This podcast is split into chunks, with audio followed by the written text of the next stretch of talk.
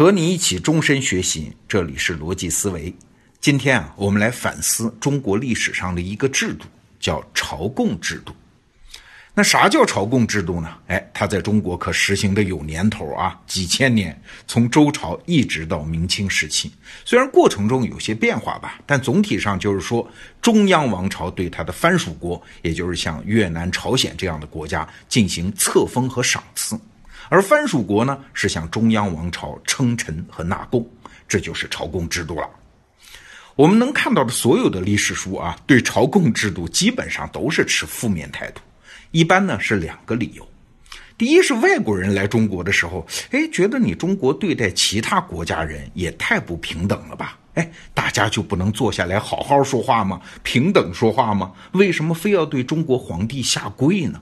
为什么我送点礼来，你非要把它称之为那种自下而上的进贡呢？为什么你回点礼，非要叫自上而下的赏赐呢？啊，感觉这是中国以大欺小。那第二点对朝贡制度的批判，就是觉得这是一套虚礼嘛，是天朝为了维护自己的面子，不惜当冤大头啊。外国来朝贡虽然带点贡品，但是天朝给他们的赏赐往往更多啊，所以给中国政府的财政造成了很大压力，这是死要面子活受罪。但是我们仔细反思一下，这几种说法啊，很难成立。啊，因为他解释不了朝贡制度为什么持续了那么长时间，几千年啊。个别皇帝有虚荣心那是难免，但是你很难想象中国政府顶着巨大的财政压力，仅仅是为了虚礼就把这一套制度坚持那么长时间。要知道啊，国家的什么登基大典啊，总统的宣誓仪式啊，学校的毕业典礼啊，公司的开业仪式啊，还有民间的婚丧嫁娶等等。它绝不仅仅是虚礼啊，而是有丰富的社会作用。哎，关于婚礼的作用，我们前两天的内容已经讲到了。那今天呢，我们就再来重新审视一下朝贡体制啊，再来算算这笔账。先来算经济账啊，中国吃亏了吗？朝贡贸易表面上是肯定不划算的，因为进贡的少，赏赐的多嘛。但是你想，贸易是人的本能啊。那么大的中国和藩属国之间的贸易，其实就是整个东亚贸易圈啊，怎么可能局限在这么一点点的贸易量上呢？朝贡贸易固然重要，但是从份额上讲，其实只是冰山一角啊。朝贡贸易确实吃了点小亏，但是它的作用是维持住东亚世界的和平，然后再通过其他的贸易形式，已经几十倍的补偿回来了。尤其是中国南方地区啊，十八世纪三十到九十年代，也就是乾隆皇帝那个时候，贸易关税贡献了福建省六分之一和广东省四分之三的地方税收。请注意啊，这可是官方认可的贸易，还不包括我们刚才讲的大量的走私贸易和民间贸易。哎，你看在经济上是不是也是利大于弊呀？好，接下来我们再来算政治账啊。从大的方面说，世界上存在过两种国际关系体系，一种呢就是我们今天讲的中华文明的朝贡体系，还有一种呢叫威斯特伐利亚体系。这后一种体系是啥呢？话说一六四八年，就是欧洲那残酷的三十年战争结束的那一年啊，参战各方签订了一系列的条约，这个条约体系就是所谓的威斯特伐利亚体系。他确立了几个原则，就是国家之间不论大小一律平等，互相尊重领土主权等等啊。你想，今天的国际关系是遵循这套基本原则的。今天我们看来啊，国家之间不分大小一律平等，这是天经地义的事情啊。而朝贡体系呢，是以国家不平等为基础的。哎，看来果然是落后啊，果然应该被淘汰。但是啊。如果我们深入的了解历史，就会发现，哎，问题不是那么简单呐。一个国际体系，它的主要目标是啥？就是维持和平嘛。威斯特伐利亚体系建立之后的几百年，欧洲的大小战争就没停过。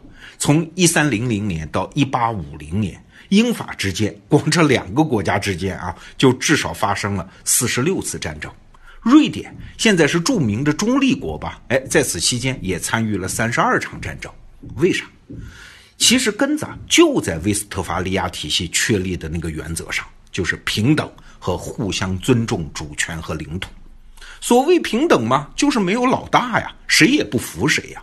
所谓互相尊重主权嘛，就是大家的权利和利益边界很清楚。我要是想占你便宜，没有什么桌子底下的交易和忍让的空间啊，所以大家只能直接动手打，抢你的领土和主权。所以你看，文件上的漂亮原则，在实践中往往一翻脸就变成了强盗逻辑啊。好，我们再反过来看朝贡体系下的东亚啊，从明朝一三六八年建立开始，到一八四一年朝贡制度解体啊，之间将近五百年的时间。东亚各国之间只发生过两场战争，就是一四零七年中国出兵讨伐越南，和一五九二年日本丰臣秀吉进攻朝鲜，啊，中国出兵保护。除此之外，在中国、朝鲜、越南、日本这些东亚国家之间是维持了长期的和平啊。哎，为什么不平等反而容易和平呢？哎，因为不平等意味着有了公认的仲裁矛盾的权威嘛。打个不尽恰当的比方啊，比如说过年了，几个兄弟回父母家拜年，那肯定是要带点东西吧。临走，爸妈也会打开冰箱，让你带点东西回去吧。啊，一般来说都会比你带去的要多得多吧。这就叫朝贡贸易啊，这是一方面。另外一方面呢，兄弟几个进门叫一声“爸妈新年好”，这总不过分吧？搁在过去，按老理儿还得磕个头啊。只要这个权威是公认的。这也没有什么心里不舒服的，嗯，有了爸妈这个权威在，兄弟几个之间再有什么矛盾也很容易平息。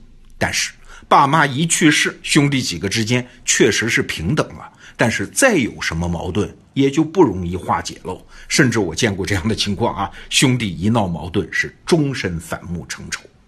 哎，这个例子就是说明两个国际体系在实践中的差别啊。我们再回到国际政治啊，如果以维持和平为标准来衡量，你就会发现朝贡体系其实要优越和有效的多。人们之所以主张国家之间地位要平等，主要是一个担心嘛，就是国际关系不平等，大国会欺负小国。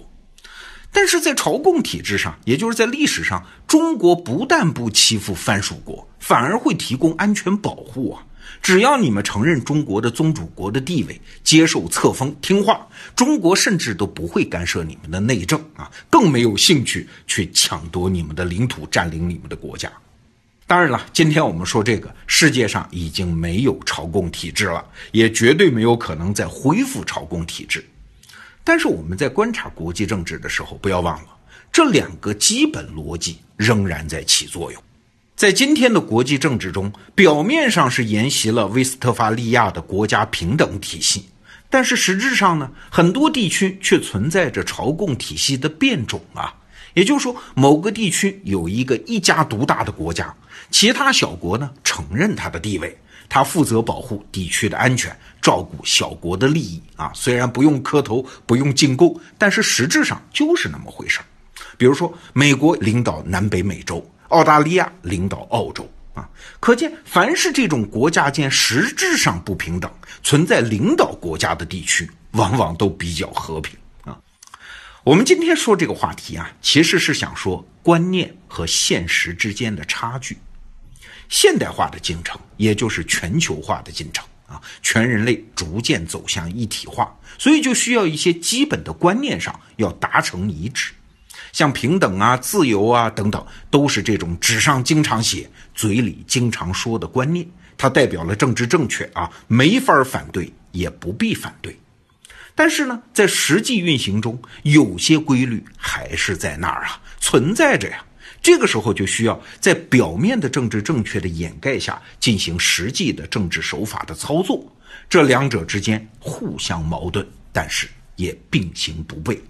那比较幼稚的人呢，看到这个现实，他就会说这是黑暗啊；而比较通达的人呢，没准他会引用《了不起的盖茨比》中的名言啊，就是同时保有两种截然相反的观念，还能正常行事，这是第一流智慧的标志。好，今天我们就聊到这儿，明天见。